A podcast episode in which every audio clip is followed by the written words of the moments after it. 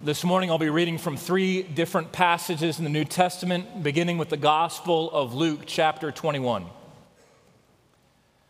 Luke writes Jesus looked up and saw the rich putting their gifts into the offering box, and he saw a poor widow put in two small copper coins.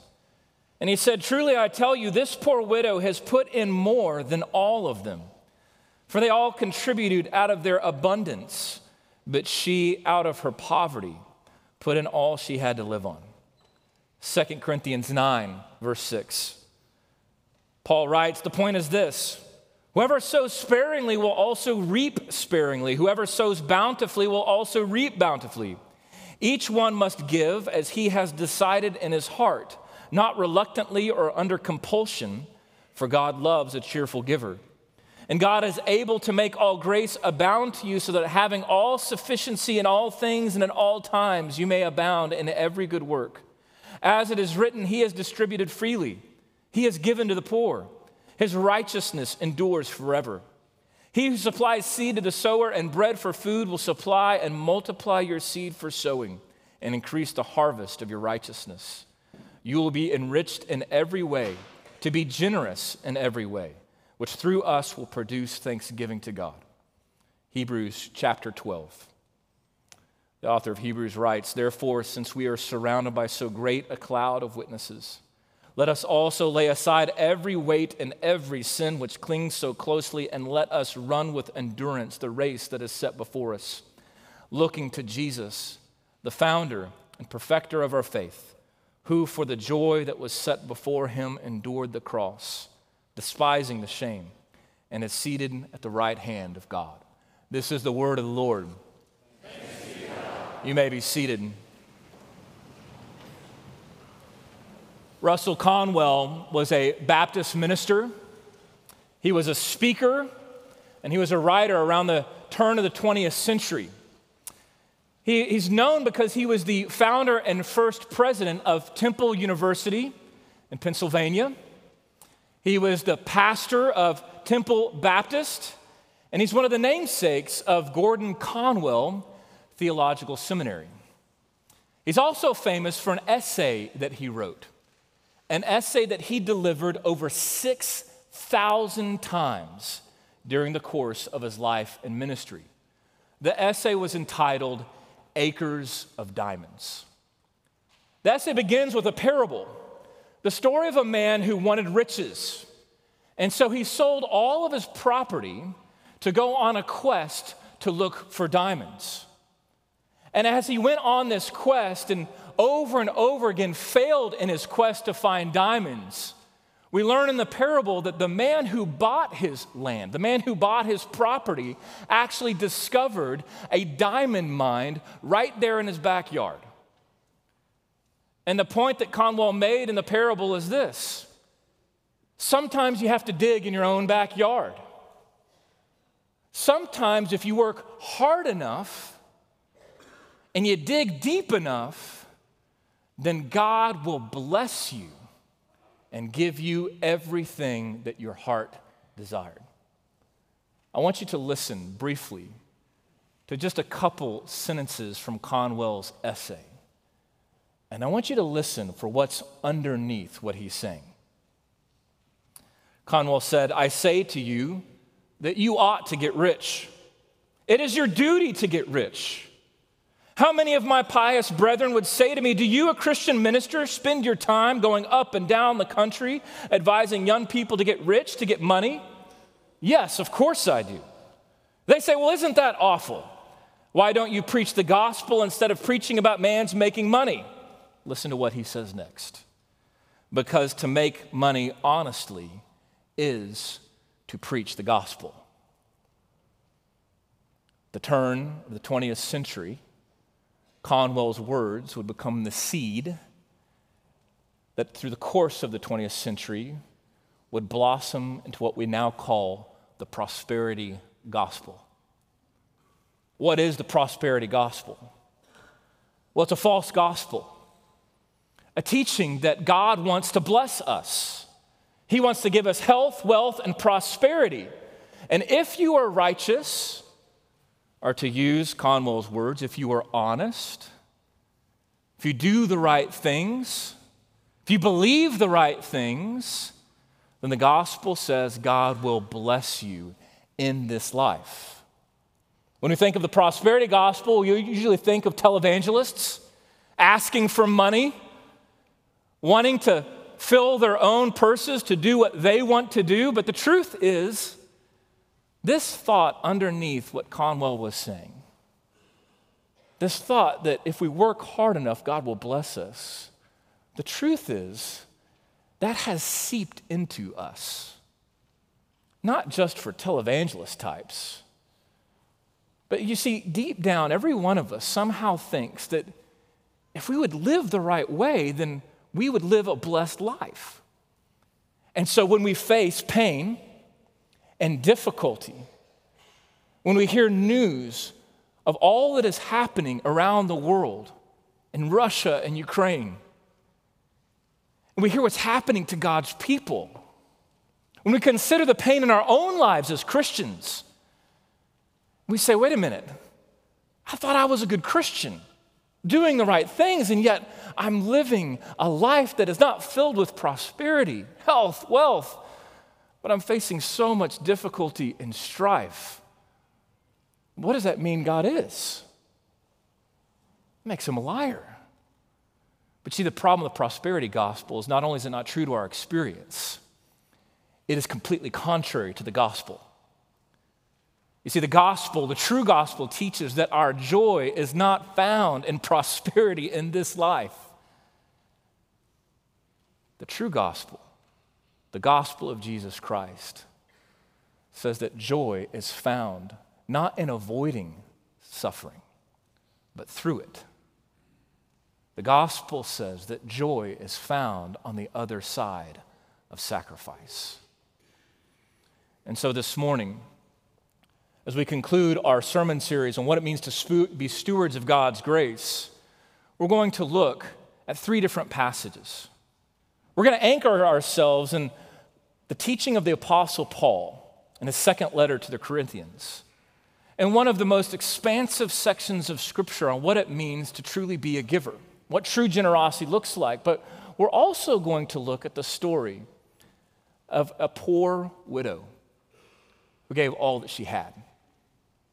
And the question we're going to ask is how and why? Why would a woman who's subjected to poverty give the last bit that she had away? And what we're going to find is the answer has to do with joy. The first thing I want you to know I want you to know that God calls us to give sacrificially. And I want you to look with me at 2 Corinthians chapter 9. It's the second passage that I read this morning. Second Corinthians 9. We're really going to be focusing just on three verses this morning as our anchor, but we'll be spreading all over the Bible. So please get out the Pew Bible in front of you or get out your own Bible. If you do not have a Bible this morning, that is our gift to you. We'd love for you to take it with you. Second Corinthians 9, verse 6, Paul says this The point is this whoever sows sparingly will also reap sparingly. Whoever sows bountifully will also reap bountifully. Now, before we get into it, we have to understand the context. The Apostle Paul, like in all of his letters, is not just writing in a theological vacuum. He's just not writing for the sake of writing theology, but he's writing as a pastor to a particular place because of a particular concern.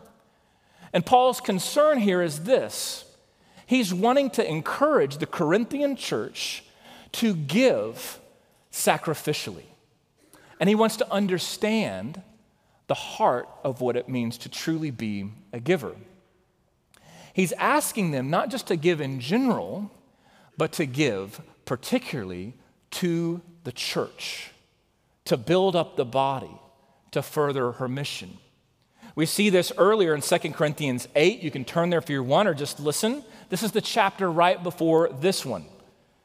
Paul says, We want you to know, brothers, about the grace of God that has been given among the churches of Macedonia. For in a severe test of affliction, their abundance of joy and their extreme poverty have overflowed in a wealth of generosity on their part. For they gave according to their means, as I can testify, and beyond their means of their own accord, begging us earnestly for the favor of taking part in the relief of the saints. So, as Paul is encouraging the Corinthian church to give, he's also encouraging them to fulfill their role as believers in the church, to bring relief to the saints, to give to the local church and the capital C church scattered abroad. Because there are many causes and many great and worthy things that we can give to, and we should, but there is only one church. And Paul is trying to get the Corinthian church to understand their particular role to support the work and ministry and mission of the church. As our vows put it here at Park Cities Presbyterian Church, to support the worship and work of the church to the best of their ability. And so it's in this context, giving to the church and to her mission, that Paul makes this statement 2 Corinthians 9, verse 6. Whoever sows sparingly, will also reap sparingly. Whoever sows bountifully will reap bountifully. If you have an NIV translation, it puts it this way Whoever sows sparingly will reap sparingly. Whoever sows generously will also reap generously. Paul is using an agricultural statement to help us understand what true generosity looks like. Simply put, what he's saying is this you reap what you sow. And taken out of context and understood through the lens of prosperity theology, we might read this verse and think that he is encouraging us to give in order to receive. Look, you're only going to get what you put into it, right? And so, therefore, give. In fact, prosperity preachers have used this verse to coerce and get money out of their audience. You got to give in order to receive. But you see, Paul is not talking about us making a shrewd investment in order to make sure we get some kind of material return. No, Paul is calling us to be sacrificial stewards of something that God has already given. The word that he's using here in verse 6, ESV translates it bountifully, NIV translates it generously. It's the same word for the word blessing, the word eulogia. It's the same word that we looked at a month ago when we looked at Ephesians chapter 1. The exact same word, Paul says, Blessed be the God and Father of our Lord Jesus Christ, who has blessed us in Christ with every spiritual blessing in the heavenly places. What's the point? God has blessed us out of his grace. Period. Period. And that blessing has become from the, since before the foundation of the world. He has lavished us with grace. He's not calling us to make an investment of our own resources so that He would bless us in return. He's already blessed us. And for all those who have received the blessings of His grace in Christ Jesus, He has now called us to be sacrificial stewards. What does that look like? What does it look like to be entrusted to all that He has blessed us with, and to give sacrificially. Well, the Gospel of Luke tells the story of a woman, a widow, who is poor. And as I read Luke's account of this woman, I want you to listen to what Jesus says. Luke 21 tells us that Jesus looked up and saw the rich putting their gifts into the offering box. And he saw a poor woman, uh, a poor widow, put in two small copper coins. And he said, Truly I tell you, this poor widow has put more than all of them. For they all contributed out of their abundance, but out of her poverty, she put in all that she had to live on. When you and I hear the word generosity, and we hear Paul's encouragement to sow generously, I think we typically think of giving, serving out of our abundance, as Jesus puts it here in the Gospel of Luke.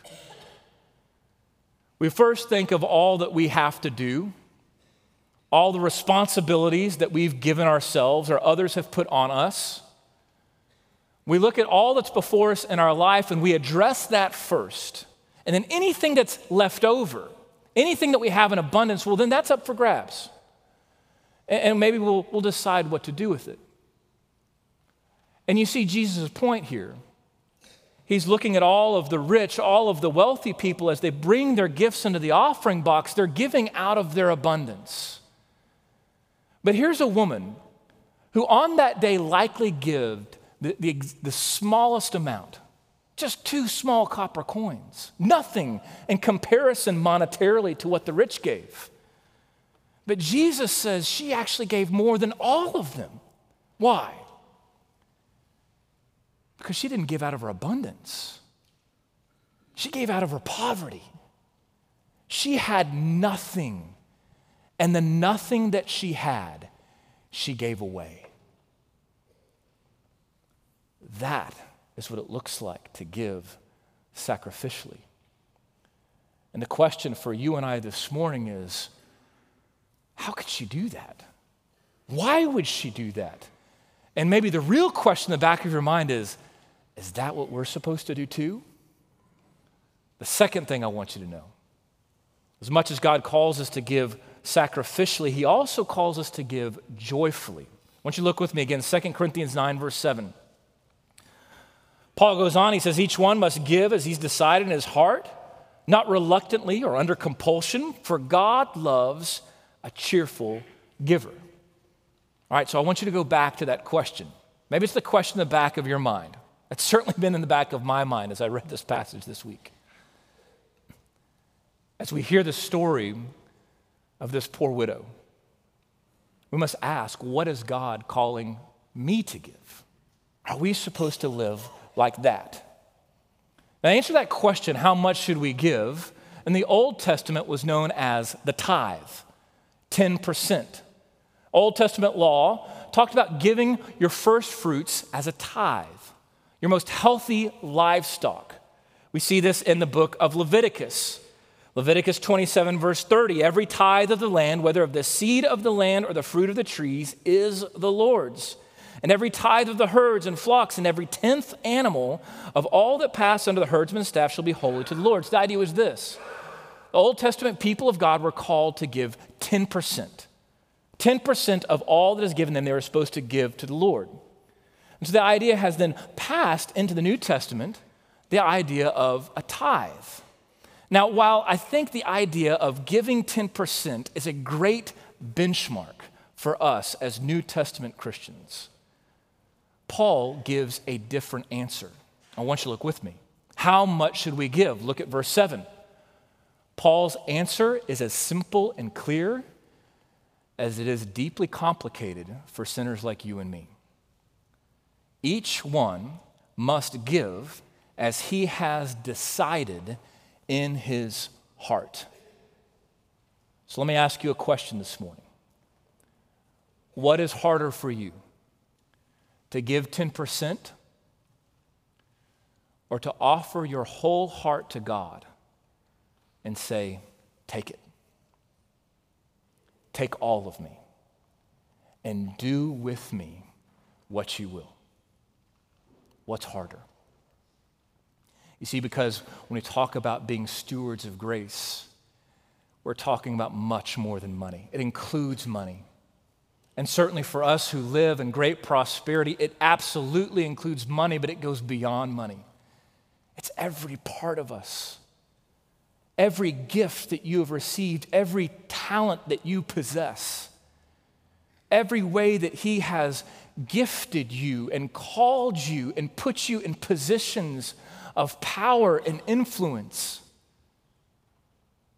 Every amount of time in your schedule and yes, every resource that you possess. When is the last time that you went before the Lord and said, It's all yours? You gave it to me anyways. And so, what do you want me to do with it? That is a bold and radical prayer.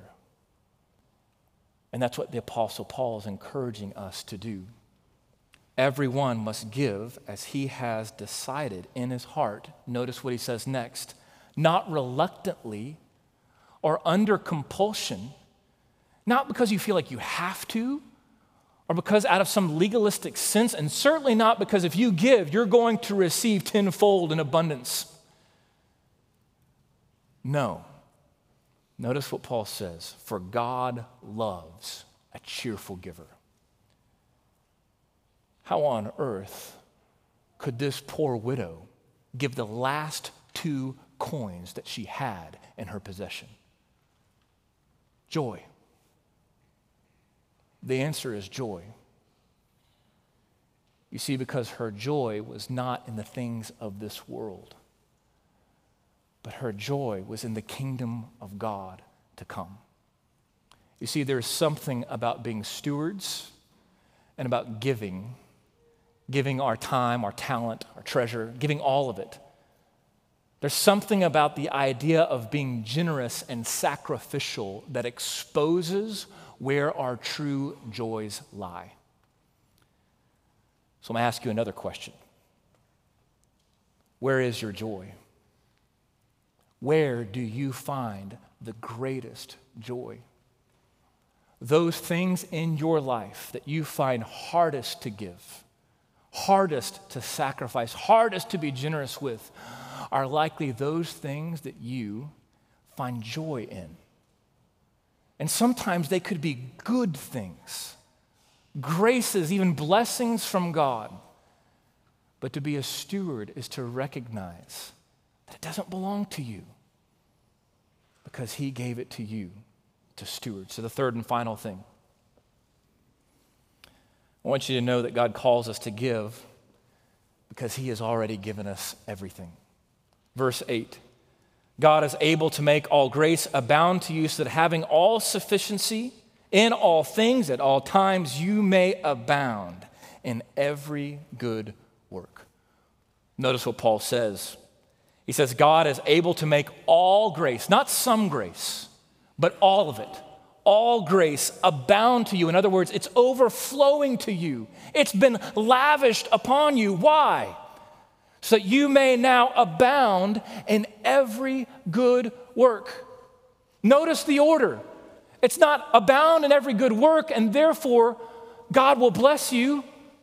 You see, because ultimately at its core, the prosperity gospel is about works righteousness. It's about earning, it's about making the gospel into a transaction. But the true gospel says God has given you everything in Christ so that you would now abound in every good work. Paul put it this way in Ephesians chapter 2 verse 8, for we are his workmanship, created in Christ Jesus for good works which God prepared beforehand that we should walk in them. Your life is not your own if you are a Christian. You have been bought with a price. If you're not a Christian this morning, you, are probably asking, well, why would I want that? Why would I want to give up everything for this thing that you're calling the gospel? Why would I want to give it all away like this widow? Isn't it better to hold on to it? The answer is about joy. He has created us for good works that we might walk in them. Why? For joy. For joy. This uh, last President's Day, I don't know what you were doing or what president you were celebrating. We all celebrate presidents on President's Day, right? My family went to Fort Worth.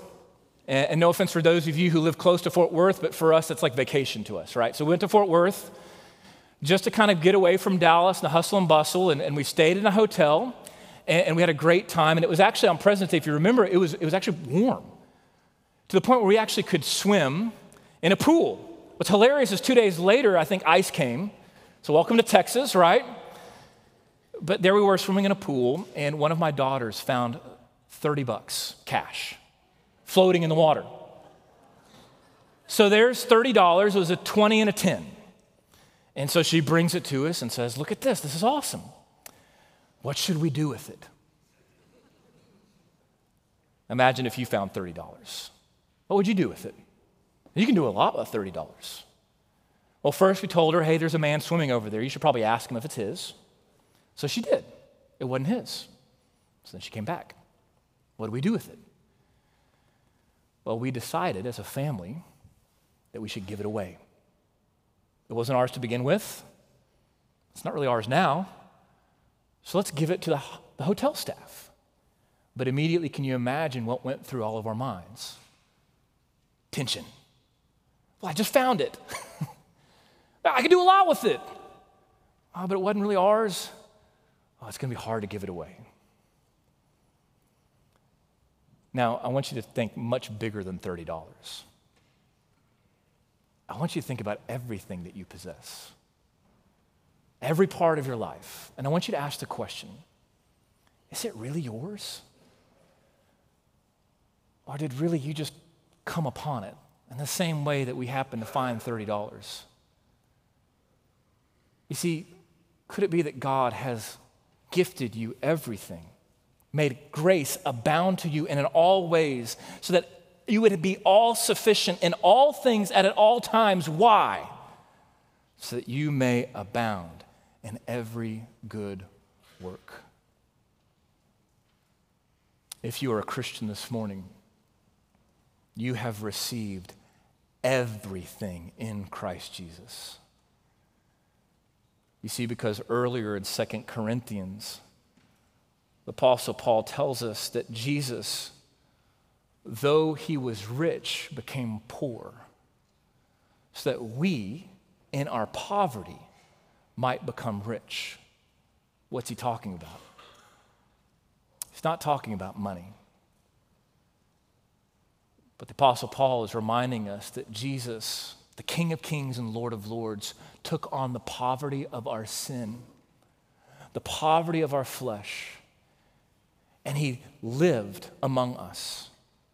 He was born into poverty and humility in a manger, raised by a carpenter, and he was sacrificial in sacrificing himself to the point of death, even death on a cross.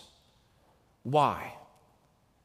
So that you and I might receive the lavish blessings of His grace. And so the question that you and I have to ask is how is He calling you to steward that grace?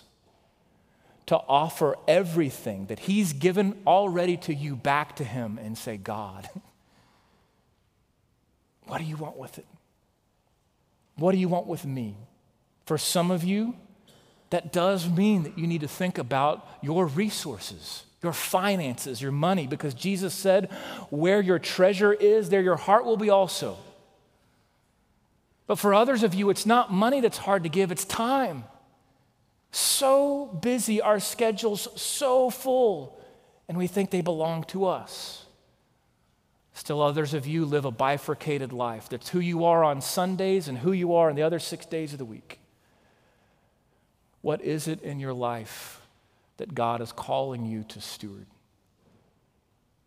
God is calling you, just like the poor widow, to offer everything that He might use them to extend His kingdom and to further the cause of the gospel all over the world. Why? The answer is joy.